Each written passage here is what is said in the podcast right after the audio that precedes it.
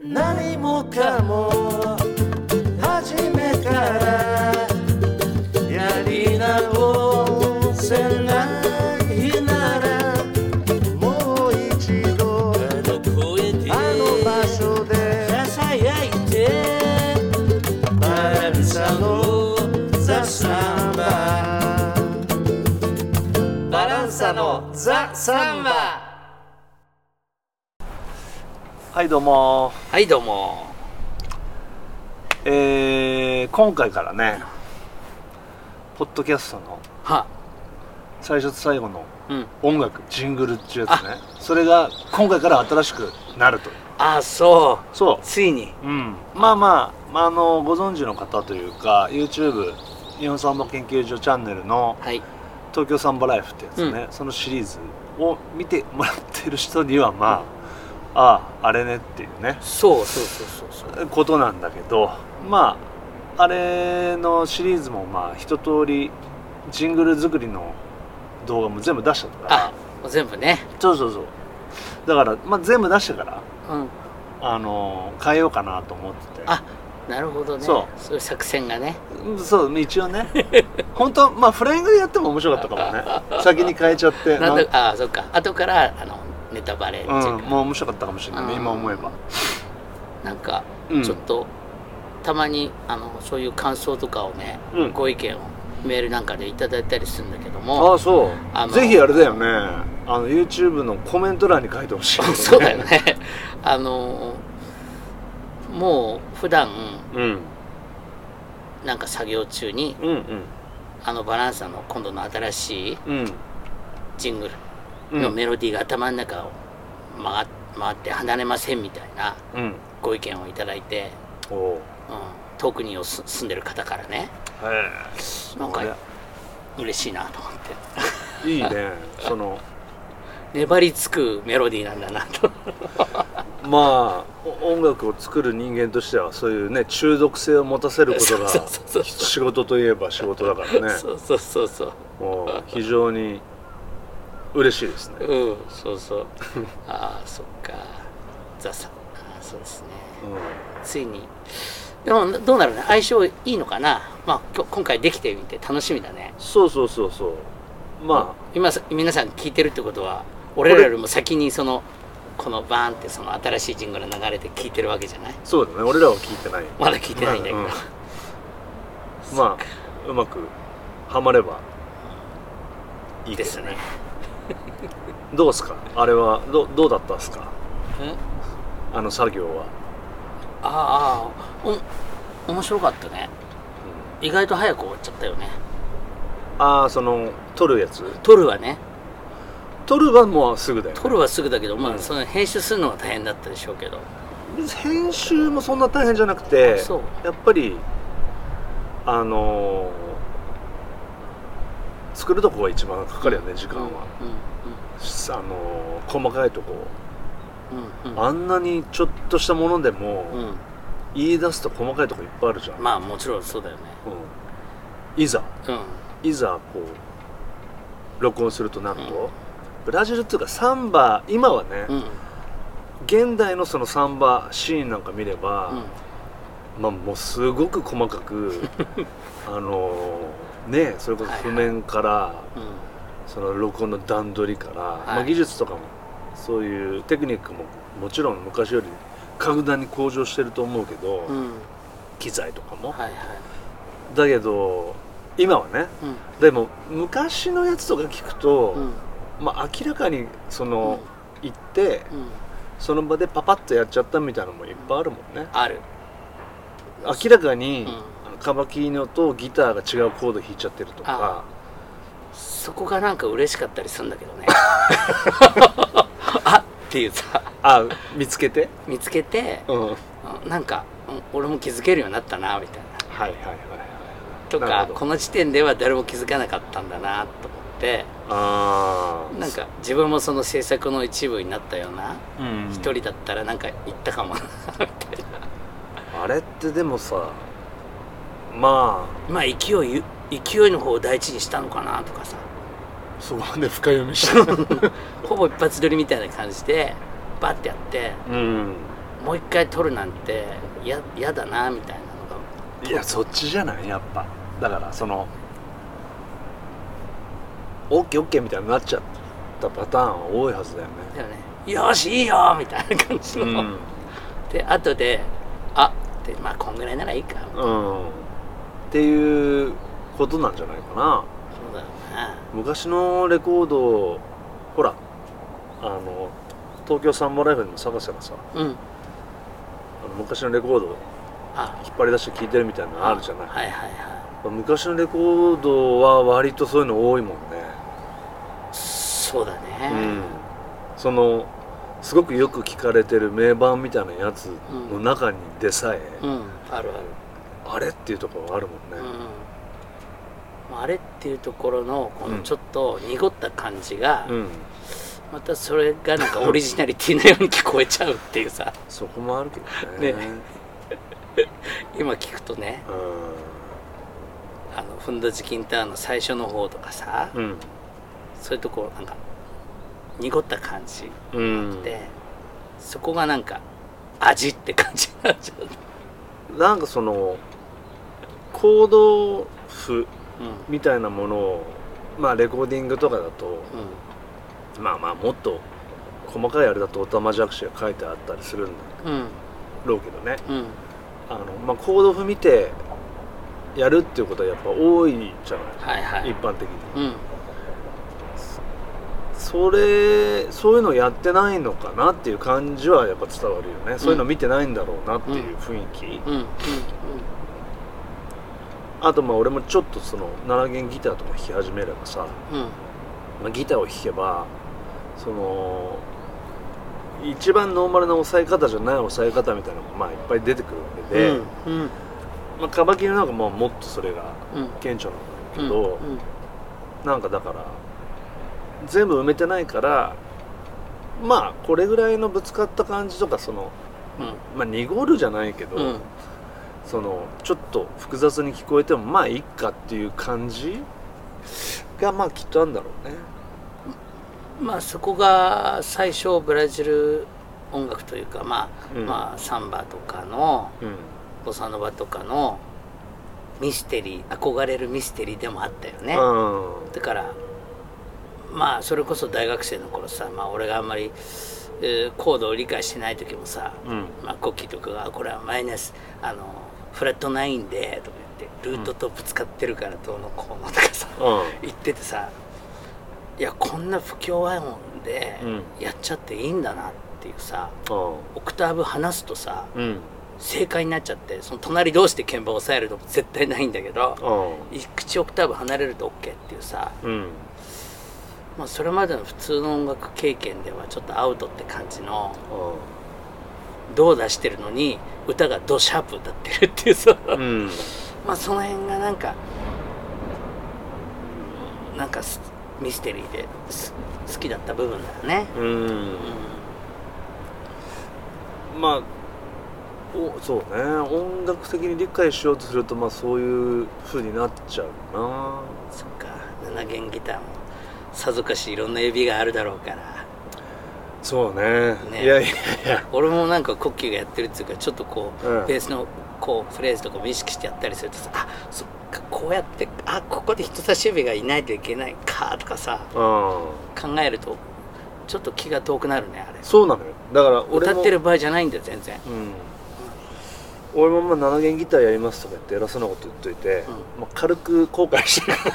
る大変すぎてえそうなんだ大変だよねあそいやだから知り合いにさ「ゴキさ弾けるようになりましたか?」とか言われて「いやならないよ」っていうある程度のねレベルをクリアするまでにはちょっと時間と努力が必要だねやっうあそうぱ、ねまあ、ちょっとコッキーに軽くで軽くできるよって言ってもらわないとちょっとギターの売り上げが上がんないねうんそうねあの7弦ぜギひターぜひさらっと弾けるようになりたいんだけどもうね7弦ギター持っててたまに弾くぐらいはやってみたいと思うからねあぜひギター弾く人は7弦ギターチャレンジしたら面白いと思うけどあねいやでも俺はもともとギターをそんなにまともに弾けてなかったっていうのがうんまあ改めて分かってそうそこはあるんだよねだからギターずっとやってるう人んが7弦触るのはまあちょっといとこぐらいの感じなんじゃないかな、うんまなあるほベどースからねギターに行くのは相当やっぱ違うなってすごい感じてるなるほどうんそういえば最近、うんえー東京サンバライフで、うんあのギタリストのうん助川君次と、がうんえー、メオコラさんうん僕らも共演したことありますけどもうん今期も、えーバックメンバーとしてやってたこともありますけどうん対談してて彼なんかギタリストとして7弦ギターのことなんかもう言ってたもん、うんうんあのうん言ってどういうる感想なんだろう7弦ギターってどうだよねあなんかやっぱりあの持ってたこともあるみたいみよたいなあそうなんだ今なんか手元あの手放したとか言ってたけどあのー弾いてる弾いてたみたいよあそう、うんいや実はなんか俺のギターも弾いてもらったのを録画したやつもそのうちちょっとあお見せできる機会が素晴らあしい、ね、るかもしれませんあそうそうなんだそんな仕込みもちょいちょいやりつつあーギター6弦ギターと7弦ギタうんー同じ別に取ったことないよねって彼ぐらいになると言うの か助川君やっぱ上手だからああのそこのハードルはまあ俺から見たら 低そうあそう、うんどうどうって俺聞いたのようん俺のそのアーザでさうん、扱ってる7弦ギター弾きにくい弾きやすいって言ったら「うんいやあの慣れたら弾きやすくなりそうですよ」みたいなこと言ってて「あそれぐらいなんだ」筆を選ばないタイプ ねそうなのよだからやっぱあのー話をそのギターとベースの話に戻すとはい、ギターって、うん、まあ探せもカバキにはまあまた違うのかもしれないけど、ギターってうん、こうちょこっと押さえて押さえたとこと開放弦も合わせて鳴らすでしょうん、うん、鳴らすこと結構あるよねすごくあるね。ねうん、でそのロックっぽいさ、うん全部制覇してああ、抑えちゃうのよりかボサノバだサンバとか言うとそうね。あの開放を絡めた弾き方多いじゃないまあ、そこがまあ、大きく初級と中級の差だよね。そうそう そうそうはっきり言ってね。うん、なまあその辺の組み合わせがまたまあ最初はミステリーだったよね、うん、そうだね。でそれを考えるとベースってまあ基本的には1本しか弾かないのうん、音をそうだね。で1個だけ押さえてうんブーンって弾くと、うん、他の弦を離しとくとうん、太いから他の弦も揺れて共振しちゃうね。鳴るのよ、まあ、ギターも鳴るけそううど、ベースの方がより鳴そうなんだるわけだからベースのあの初級と中級の差は他の弦をミュートできてるかどうかなんだねコーキー、そんなことしてたんだ。そうだかあ、そう。らそこがまるっきり逆なのわかるその一本ベース押さえた時にたとえ他の三本上がなかららガないシように。ャンジャランってこうギターみたいに弾いても他の音鳴らないようにしたいベースの人ってあ、そうなんだ。うんわざと他の弦に触れてんだよね。そう軽くね。軽く触れてミュートしてんのよ、でそれが良しとされてるからああ。ギター弾く時もその要領でやると開放弦鳴らせないとあ触っちゃっててそうか、ベーシスト癖があるわけね。そうだから俺それがだからに30年ぐらい染みついてるものがあるからそっかそれを剥がすのがすっごい大変それはすごいねあーなるほどだからギターベースやってる人がそのボサノバとかサンバみたいなギターをつるっと弾けまあブラジル人と結構ねどっちもできる人多いけどなかなか大変なんじゃないかなって俺は勝手に自分の経験上想像してんだけどああそうなんだ、うんいや今のベースの話は驚いたわこれだからベースシストの人は分かる分かるって言ってくれるとき思うんだけどねただ一本だけいワンフレ一個だけ押さえてブンってやってんのかと思ったらちゃんと他の弦に触ってんだねそうなのよ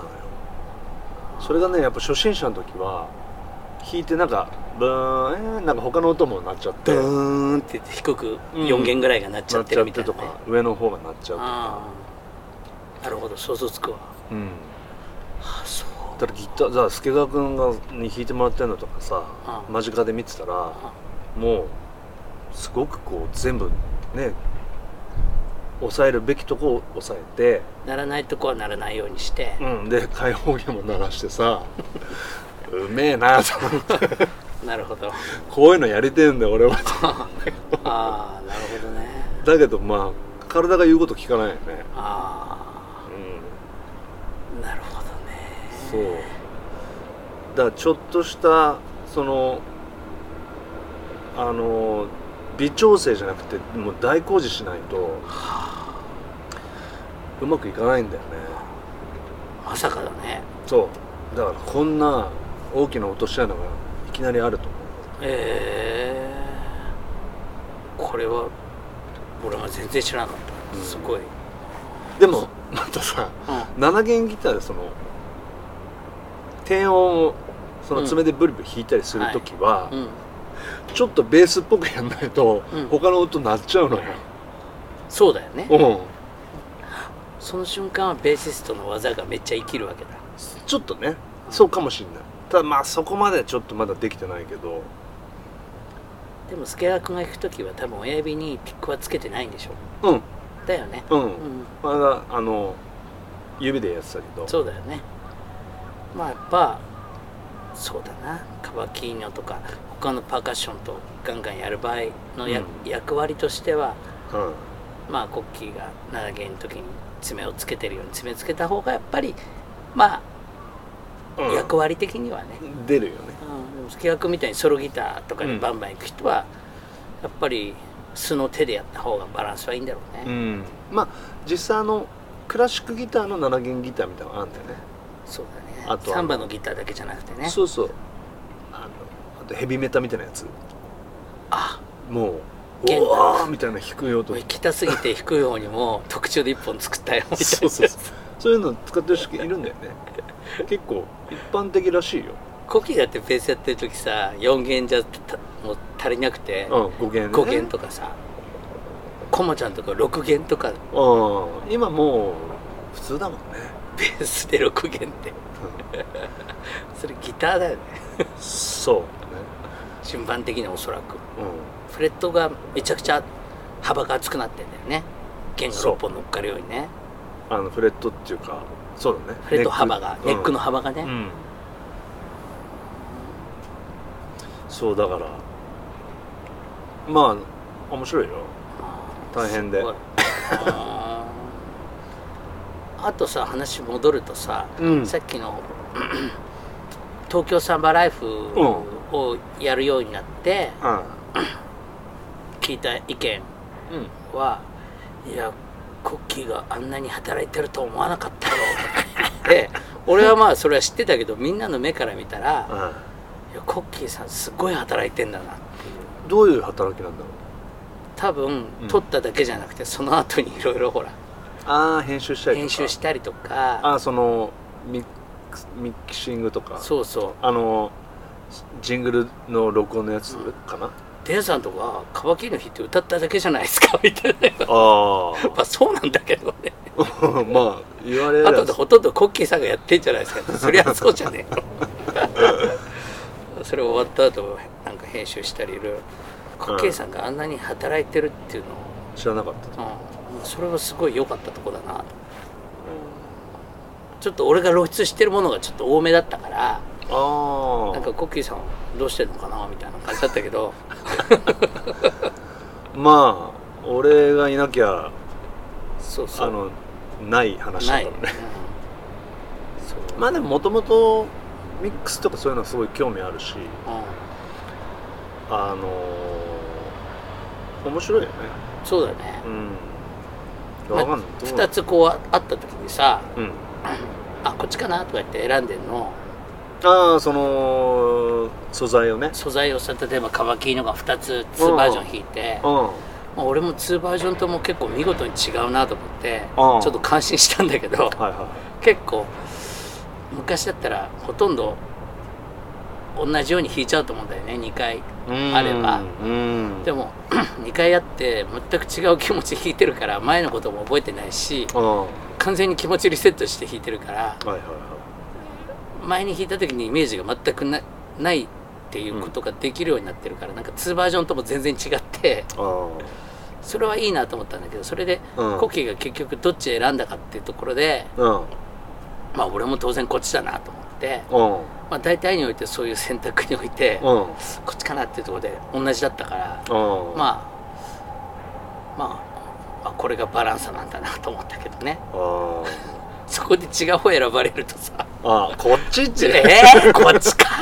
っていうさ「あーマジで?」って思うけどそこはそうだねちょっとドキドキしながら見たけどあ本当「うんうんうんもうこそれはこっちだよね」っていうさあ「うんそれはこっちだよねなんかその芸能人格付けランキングみたいな番組と」さどっちのカバキーニをあなた乗せますか?」っていう時に さ逆選ばれるとちょっと困っちゃうっていうか、うんだけどまあまあ安心したっていうか。うんうん、でまあ出来上がりもあんなあ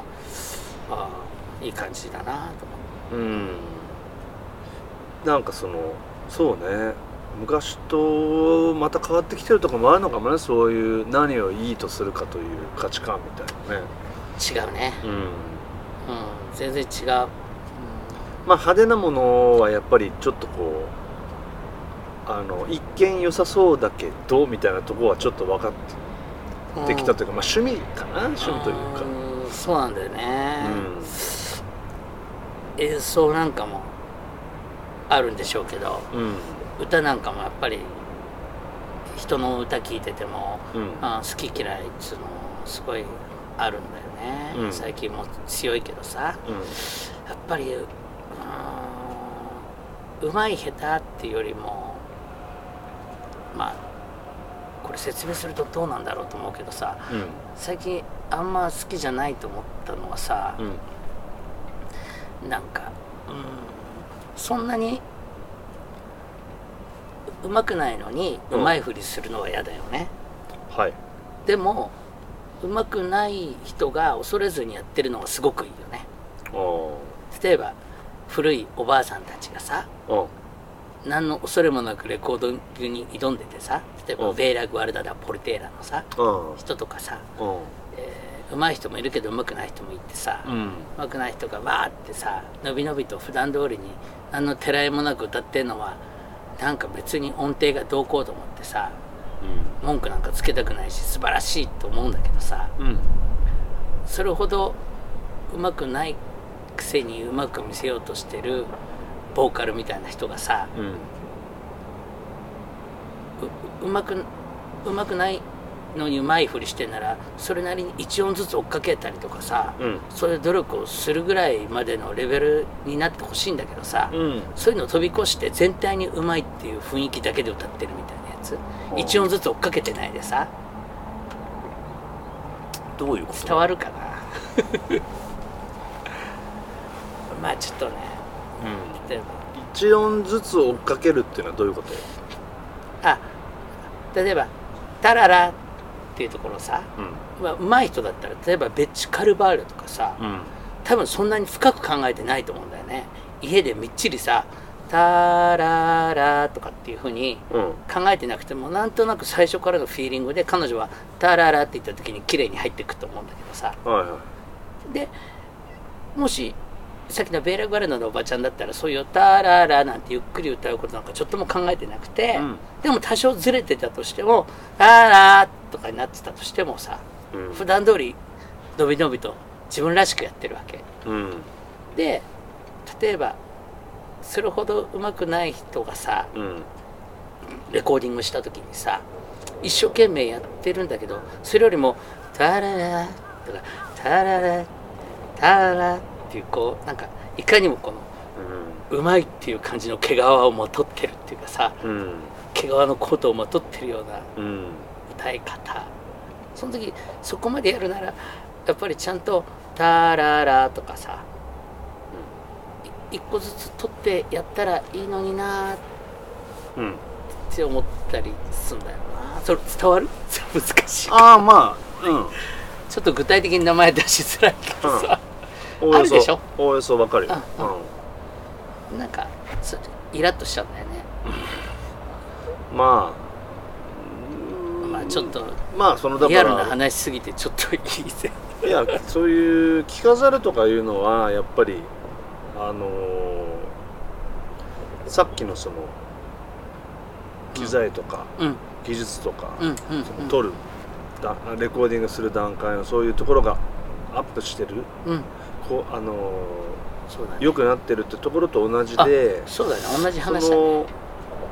歌い方を着飾るみたいなところもすごく、まあ、昔よりもこうなんていうのまあ、やり方みたいなのがいろいろ出てきそ来ちゃったそうんだだろうねねその通りだね、だからっていうところもあるんだろうね、うん、そうそうだと思うあうんまあ全体的にそうだよその、と歌だけじゃないと思ううん、まあ歌その音楽だけじゃないよねきっと、うんあの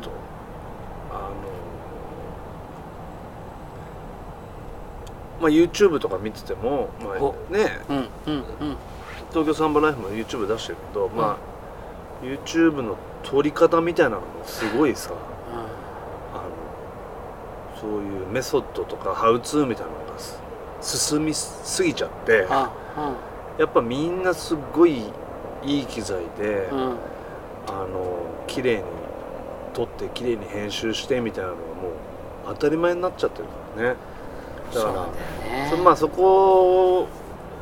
はなんかこういいとか悪いってどっちかで言うことではないと思うんだけど、まあおのずとそういうことになっちゃうかなうんうん今はいろいろあるからものも、うんうんき機械そのそのね時間もあるしうんそういうチャンスもあるからやっぱり、うんそっちに向かうのはまあ当たり前だけどねそうなんだよねそうそうそう今日は徹底的に音楽の話をそうねいやもうちょっと突っ込んでもいいかなうん知ったらさ、うんあの最初聞いた言ったようにね、うんあのまあ素朴なやつうんレコーディングでも昔の素朴なやつみたいのをはいはい聞くわけよ、うんサンバであれば、うんまあ、カルトーラとかさ、はいはいまあ、もっと時代がの、あの最近になったとしてもフンドジキンタウンの初期とかさうんやっぱりなかなか生々しいんだけども、うんそういうのを普段聞いててさ、うん日本の音楽を聴いた時にうんうんどうもこうツンとこうさ同じレベルで聴けないんだよねあなでもさ最近ふとあうんネルソン・ゴンサービスっていう人がいてはいそれっていうのはうんブラジルすごく古いもう亡くなっちゃってるけどね、うんえー古いそれこそ阿波谷典子とかーそういう時代うんの頃を生きてる人うんで、まあ、ブラジルでもレコードを1番か2番目に多く売って売ってきた人はいもうホベルト・カルロスの曲とかも提供してさらに曲も作ってうもんう徹底的にレコードっていう世界では、まあ、うんセールス的なトップの人がネオソン・ゴンサービスって言ってさうん「おー」とかこういう声で歌うわけで、うんうんまあ、その人の歌声もすごく安心するから、うんすごくよく聞くんだけどうも、んある時ああと思ってこれなんか誰かに似てると思ってうん分かった菅原洋一だと思ってお俺らの子供の頃まん丸い顔したおじさんがさ、うんタキシードみたいないつも着てて蝶ネクタイみたいで、うん上手に歌うおじさんがいて、うん菅原洋一に似てるなと思ってはで AmazonMusic で菅原洋一の曲とかをさいうん聴いたりしたわけああそしたらすっごいいいんだよねうん感動して結局カルトーラとかそういうの普段聞いてるから同じぐらいのうん時代に戻るとさ、うん世界中がやっぱりああんああいう音楽やってたんだよねボーレロみたいなさうんうんうんうおろろもうほとんどカルトーラの 曲じゃないかって思っちゃうようなアレンジとかさああメロディーとかあそっか日本でもこういう音楽あやってたし、うんうんそっか俺は結局ブラジルでカルトーラとか古い音楽とか聴いたりとかしてるのって、うん日本で言えば僕今菅原洋一を聴いてますよっていうのと同じなんだなと思ってそうでもすごく聴いてて心地いいんだよねああうんえっ、と年代的にはそだからその彼らが同じぐらいってことその菅原洋一の方がちょっと菅原さんは今87歳ああそっかじゃあもう全然まだ生きてらっしゃるあでもちょっとタイトル忘れたけどあも、うん86歳の時にうん自分のレコーディングしててうん86歳の私からあなたへみたいな感じのタイトルのやつ で次87歳の私からあなたへみたいもなう毎年出るでしょ毎年出てんだよで自分のヒットメドレーとか歌っててそれは多分今の録音なんだけどうんうんだって今年87で今年出してんだから今年うん87歳のでもそれでもねレコーディングのイメージは昔のあのイメージなのねカルトーラとかと同じようにはパーカッションがこうガンガン来てるんじゃなくてああファーッとカルトーラのバラードみたいな感じであそれは面白そうだねすごくこうもう枯れ切っててでもすごく意外と正直っていうか丁寧で正直な歌ってらしてうーんああいいなっていうかなんかやっとこう安心するものを久しぶりに聞いたなと思って、うんなんか 俺はその方のヒット曲とかリアルタイムに知らないからさどれがヒット曲かよくわからないんだ けどさほとんど知らない曲なんだけどワンフレーズぐらい聞いたことあるとかうんでも全体の雰囲気としては昔の雰囲気、あの日本、まあ、j p o p みたいなうんと呼ばれるものとかまあある時からあんま聞いてないけど最近というともうますます聞いてないもんな俺はねうんうんうん全く聞いてないかもしれない、ね分かんないなんかもうあいみょんとかでさえ嫌だもんねああ女の子ねあーあいみょんだったらあのあの人聞くよねええ加減なやつじゃけんの人吉田拓郎だから全然違うじゃんあやっぱりその歌の世界観ああじゃなくてその 俺そこで現代の人が出るのかと思う が そうかいやだからあっちを聞いた方がいいっていうかあ彼女のスタイルがねああそっか今っぽい人ねあだからフォーク時代も俺らの世代じゃないしそうねでブラジルからリンクすると俺はなんか菅原洋一まで飛んじゃったっていうさうもちろん自分の青春時代の音楽は青春時代のんうん音楽としてあるんだけどね今普段聴いてるものとリンクするってよーん古すぎる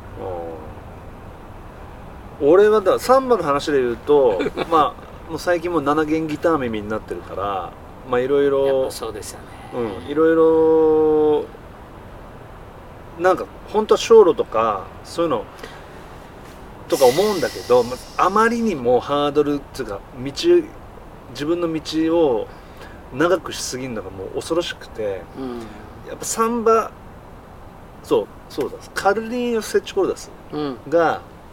なんかインタビューみたいなのを YouTube で見つけて見たんだけどお1時間ぐらい喋ってんだけどさうおーほとんど演奏ゼロあ喋りだけあインタビュアーの人とインタビュアーっつうか知り合いのエンジニアかなすごいねなんかそれなんかもうこの際全部見てみようと思ってそれみたいに日本で国旗だけじゃない見たらあのど小路から入ったのって言われたらいやち俺は違うとうんサンバの7弦から入ったんだっつうわけでとにかく、まあ、ジノとかあのがまあ一番最初のサンバのうん7弦ギターはうんオリジナルっていう風な考え方うんうんだけだし、うんあのサンバの中の7弦から入って後からちょっと小路をやるようになったって言っててうんああもう俺もじゃあそのやり方でやらせてもらっていいですかっていう気持ちになって。るほどなるほどでそれ聞くあのー話聞くとどういうのよく聞いてたのって言ったらホベルト・ヒベーロなんですうんホベルト・ヒベーロのとこでやってた何さんだかなババウジファウジーー、うん、セチコルダスって人がいて、うんうんその人をすっげえ聞いてたっていうわけよだからああじゃああのそこをまず聞こうと思って最近ホベルト・ヒベーロすげえ聞いてるああ俺もホベルト・ヒベーロすっごい聞いてる本当偶然車の中でではホベルト・ヒベーロしか聞いてない、マジでもう全曲の全ほとんどの CD 持っててうんそれを順番で聞いてるえー、でも7弦耳じゃないから7弦聞いてない あのねでも選曲がいいんだよねあーちょっとびっくりするぐらい選曲がいいっていうかう「んえー、この曲やってんのかえー!」っていうさあー昔あの古い最初の頃頃のやつってさすごいあの誰だっけアウスヨネ入ってきてたりとかうんエルザ・ソアリスとかなんかね、うん一緒にやってるゲやスつトと入ってるか結構意欲的なやつあるよねうんサンバ歌手と呼ぶには、んちょっと呼びきれないほど割とジャンルも飛び越えたこともチャレンジしてんだよねあの人ねうん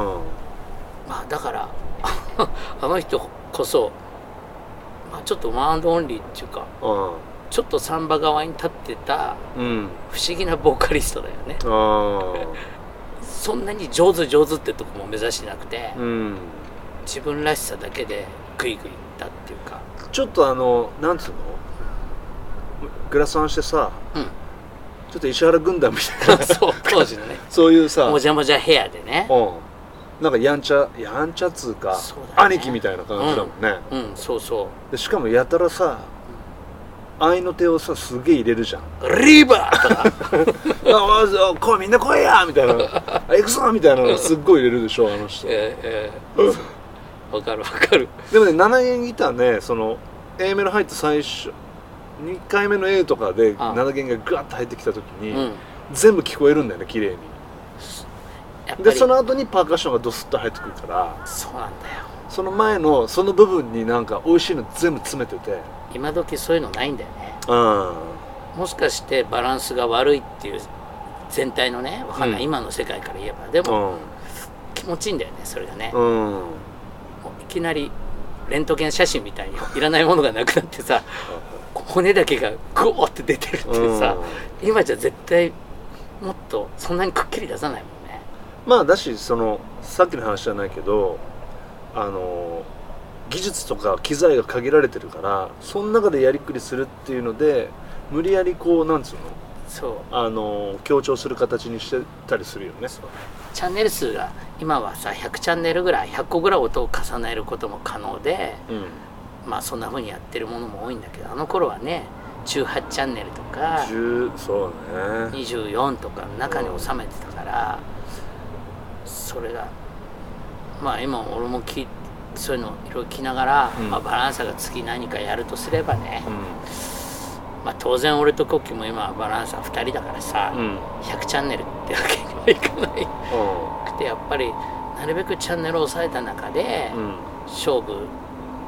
自分らが好き好きだなって世界でやりたいななんて思うけどね。うんちなみにしこのあ新しいジングルは1234568チャンネルぐらいかなマジでそんなもんだよね、素晴らしいね。 うん、まああんぐらいでもいいよね。さ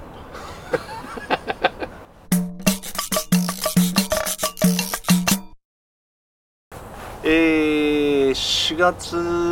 のカフェユーのライブはまあ延期したとそうですね。 7月の25日日曜日に延期になりましたはいえー、無事開催されることを そうだね。狙っておりますはい。なんとかね。できればいいですけはい。どよろしくですお願いします。何もかも初めからやり直せないならもう一度あの場所でバランサのザ・サンババランサのザ・サンバ